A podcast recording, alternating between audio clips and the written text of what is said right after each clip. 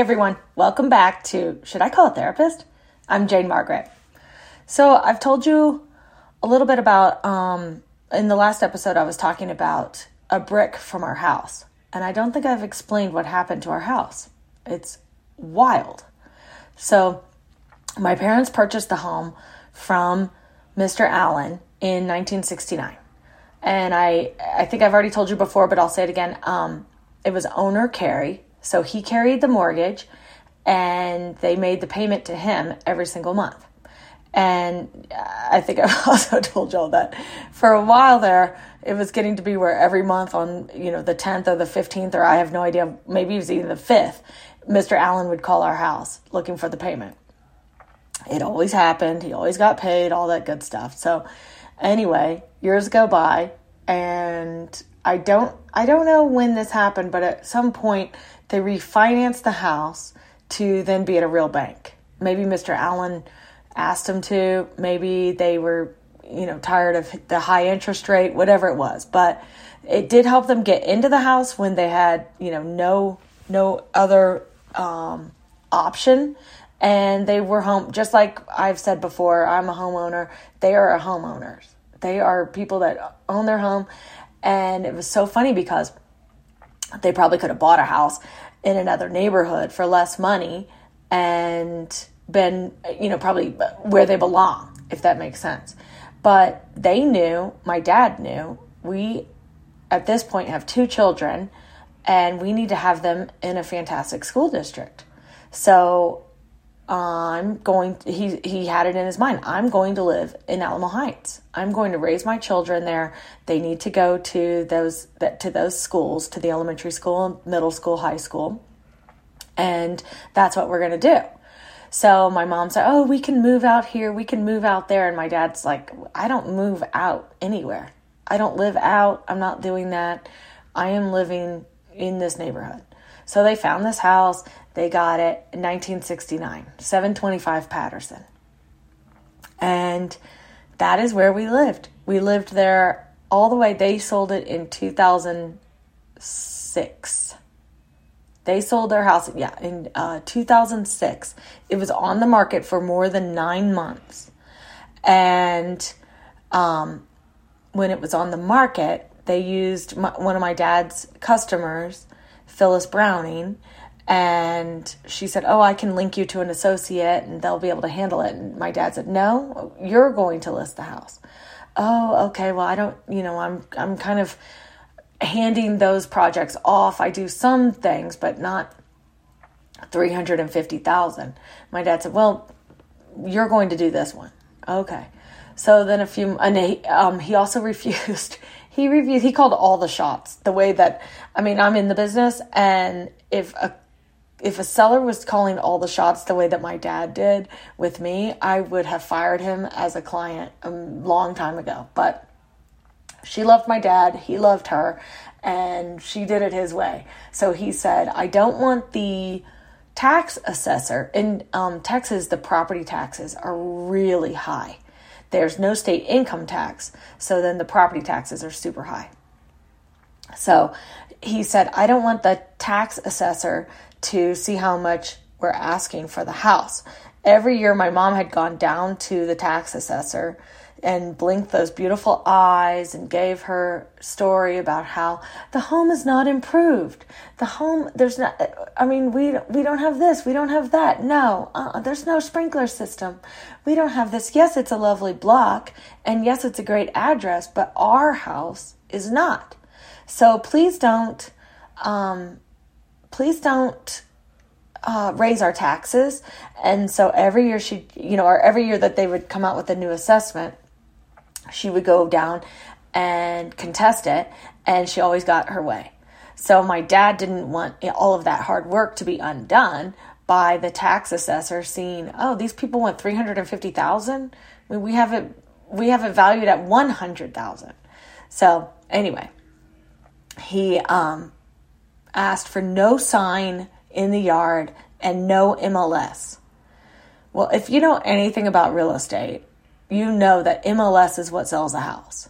So this poor Phyllis Browning, who is, I mean, extremely successful and extremely regarded in the area. She had to take this listing, never put it in MLS. Maybe that did her a favor. it was never going to sell, but also there was no sign of the yard, so it didn't even, no one said, God, that one's not selling because they wouldn't allow a sign in the yard. So maybe that worked to her advantage. I don't know. But anyway, he, he, apparently he knew better than she did. So then every couple months, she and she was in his she was in his chair, you know, to get her hair done um, regularly. So I, I, don't know if they saw each other once a week or once every two weeks, or I don't. I'm not positive how often they saw each other, but every every couple months she would say of the nine months she would say, you know, on Ogden Street, which is probably seven blocks away, on Ogden Street, this house sold for two seventy five and they have this, this, this amenities for the house. Your house does not have that. So I wonder if, since it's not selling, if we're overpriced. I don't care. I don't, this is, his response was always, I don't care. Not my problem. I am, this is my price. This is how much I'm selling it for. In fact, you know what? Now that you say it that way, maybe we should raise the price. She's like, well, we're not going to raise the price. And throughout this whole conversation with her in 2006, he's speaking to me in Denver and saying, What do you think? Uh, you're in the business. What do you think? What should I do? And I'm like, She's crazy to have you as a customer, you know, as a client, as a seller. And I'm not saying that you have to reduce the house because she is comparing it. I mean, Ogden Street is not Patterson. So I would not I understand that she's trying to move the house, so I wouldn't necessarily take her advice on that. I know what she's doing, but at the same time, be a little nice to her. You don't have to be rude. Anyway, they nine months go by, they'd have open houses, people would come through. If there was a showing, my dad would go outside and sit on the curb, but like across the street. But I mean, people are smart. They knew that was him. But anyway, he would be there, but never inside the house and they'd have you know random things. The brokers open. They'd come do like a caravan through the through the house, all that. And people thought it was lovely, but at the same time, nobody wanted to pay three hundred and fifty thousand. In in two thousand six, that was a lot of money, and especially for a dump. So I mean, it was a complete teardown. So it was a very big lot. So they did have that. They had a great address, but it was a teardown. So 350 for a teardown is a lot of money. Today it's not, but then it was. That was the beginning. And if you think about it, that was the height of the market for that time because then 2008 is the rec- beginning of the recession, 2008, 2009. So in 2006, they were at the high, high, high, and people were thinking, you know, this is going to come crashing down anytime soon. Everyone always says that, but this is going to crash down very soon and I'm going to wait for it to drop. I don't want to pay the highest prices, you know, all that stuff. That that was all the feedback that Phyllis was receiving. My dad just kept on, and my mother just kept going to work in complete, um, not disbelief, whatever that's called, avoidance of the truth in that the house could possibly sell. One day, the house goes under contract. And Phyllis calls and says, Guess what? We got an offer. An associate in my office um, had a buyer, and they're very interested in the house, and they wanted to sell it. And my mother said, Well, can we just change our minds? I don't want to move. I don't want to sell. And I think the idea of listing the house sounded fun to her, but then the reality of having to move and having to, I mean, uproot her life 1969 to 2006 is a long time to live in one house. The same phone number, the same everything. It was her same route. I mean, I move a lot. So me my husband and I have now moved 3 times since we've been together and we've only been to, we've only owned houses together since 2017. So, we move quite a bit. I'm somewhat used to it, and yet it's still daunting to me. But imagine this lady living in this house since 1969. She raised all three kids there, and now they're all gone. They all have moved into their own, you know, lives, and two of them are out of state, and one's in Houston. And we come home to visit. We've had our Christmases there. Um, grandparents have always come over there, you know, all of it. It was just such a habit. So I can imagine what that felt like, but it was also absurd to say, can we change our minds? You're the ones that listed that out. you had it for sale. You had the opportunity to cancel. You never did cancel. So, anyway, they signed the agreement and my dad is like, sign it quick. And there was no inspection because there was nothing to inspect. Like I said, it was a teardown. So, um, there were really no, um, uh, concessions or, you know, no, not concessions. There were no, um, constraints to the, oh, and I think they were even paying cash. So, I mean, there were really, there was nothing to do except wait for closing. So they gave him 30 days and it was in the summer. I remember that because it was right around 4th of July. And the man who was purchasing the home, the investor, he was taking his children to camp. And so he needed to get to camp. And my dad's was, and so they wanted to change the closing date at the 11th hour. And I mean, my parents had been waiting and waiting and waiting for that money because now we've made arrangements. They're moving downtown. Um, everything's been done. We know where the piano's going. They were getting a storage unit to send some of their things. And um, all of this has taken 30 days to arrange, but it's all very well orchestrated. So the movers are coming, you know, all that.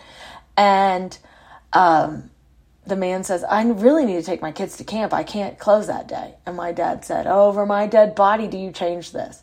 Well, somehow it did get changed. And he was furious, but and he kept calling it a glitch. There's a glitch. There's always a glitch. There's always a glitch. So anyway, they um, get to closing, get their money, put it in the bank. Everything's good. The man then the neighborhood where they live is called Alamo Heights, and Alamo Heights, especially during this time, was having a real um, kind of a division over new and old. And the people with old um, were adamant that they didn't want any more McMansions. And the people new were like, well, this house is completely functionally obsolete and it can't st- stand here like this. I'd have to knock it down just to have a viable living situation. So in, in 2006, for how much I just paid for this lot and how much I'm going to have to put into it for, reflects then the price I'm going to have to sell it for, meaning that I need to earn a living. I have to make a profit here. So they um, uh, go and he has to the the investor then has to meet with all of city council and with the board and with the this and the that and the design committee and jump through all these hoops to get his plans approved and is taking forever. So he is sitting on this and and he paid cash. So there isn't a loan and you know all that. But at the same time he time is money and he wants his investment back and he needs a return on his investment. So he goes um, 12 months and gets everything approved, gets it all done. And someone comes along in t- 2007, almost one year to the day, and they paid him a hundred thousand dollars more than he did. So he paid 350 for the home, and they paid 450 for the home. And then that person negotiated. This is wild that person found a architect and his wife or her wife that lived several streets over. I think it was nine streets over on Corona Street. And that person wanted had an empty lot. They owned a house and it had an empty lot next to it. They wanted my parents' house to move over to that street on Corona Street and they were going to remodel it and bring it up and then have their elderly parent i don't know whose but the, one of them had an elderly parent and then the elderly parent could live in the house in my old house on their lot because what was happening was the city in that year had a, then a moratorium on tearing down old structures. They didn't mind if you improved them, and they didn't mind if you blew the back out or if you, you know, popped the top and um, have a second story or any of that thing. They didn't mind that, but they wanted the facade of the original dwelling to be intact. The workaround was if you moved, in this case, I think this was the only case where it happened in the neighborhood. If they moved the dwelling to a different, you know, to a subsequent address, then that was almost a workaround to the rule. What had happened was our house was one of three original houses of the neighborhood. It was built in 1917, and even tour buses would come and see our house. We always had tour buses from downtown come to the outside of our house and sit and look because it was an original dwelling of the neighborhood. So it was protected by the you know design committee and so then the workaround was to I just can't believe it was to move it. So they cut the house in half. Put it on those trucks. You've seen where they move the house. I've seen it before. They moved downtown in San Antonio. They moved to the Fairmont Hotel uh, from right by the Alamo over to um, I think it's Market Street. They moved it down the street. No, it wasn't by the. Anyway, I don't know where it was, but we watched it move. They put it on a truck and drove it down the street. That is what they did with my childhood home. They cut it in half, put it on two trucks, got the permits, and drove it nine blocks to the new lot. So today, my original house, our original house, that I grew up in sits on Corona Street when the original street was Patterson. And it looks very similar. We used to go by all the time. I mean, we'd exhaust any person that came to visit us. If Kate brought Tracy, if if I brought Bryce, and I mean, even my first husband, I mean, we it exhausted anybody that came to San Antonio to visit. We'd have to take them by our exact address that we grew up, which then was a McMansion, to the original house, which is now on Corona Street, and it's two houses west of Imlay. I don't know the address, but two houses west of Imlay on Corona Street. They did a really nice job. Like I said, they were architects, so they knew how to maintain the design features and then bring it up to that that year. I, I think it was completed in 2008. So it was very. I'm sure inside was gorgeous and and completely up to date.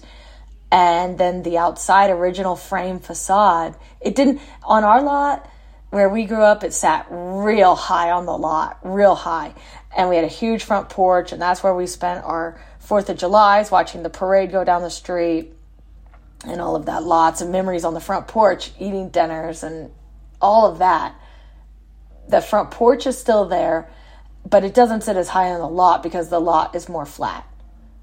But it's it's amazing to go visit and and what a weird deal. And then it was in the paper.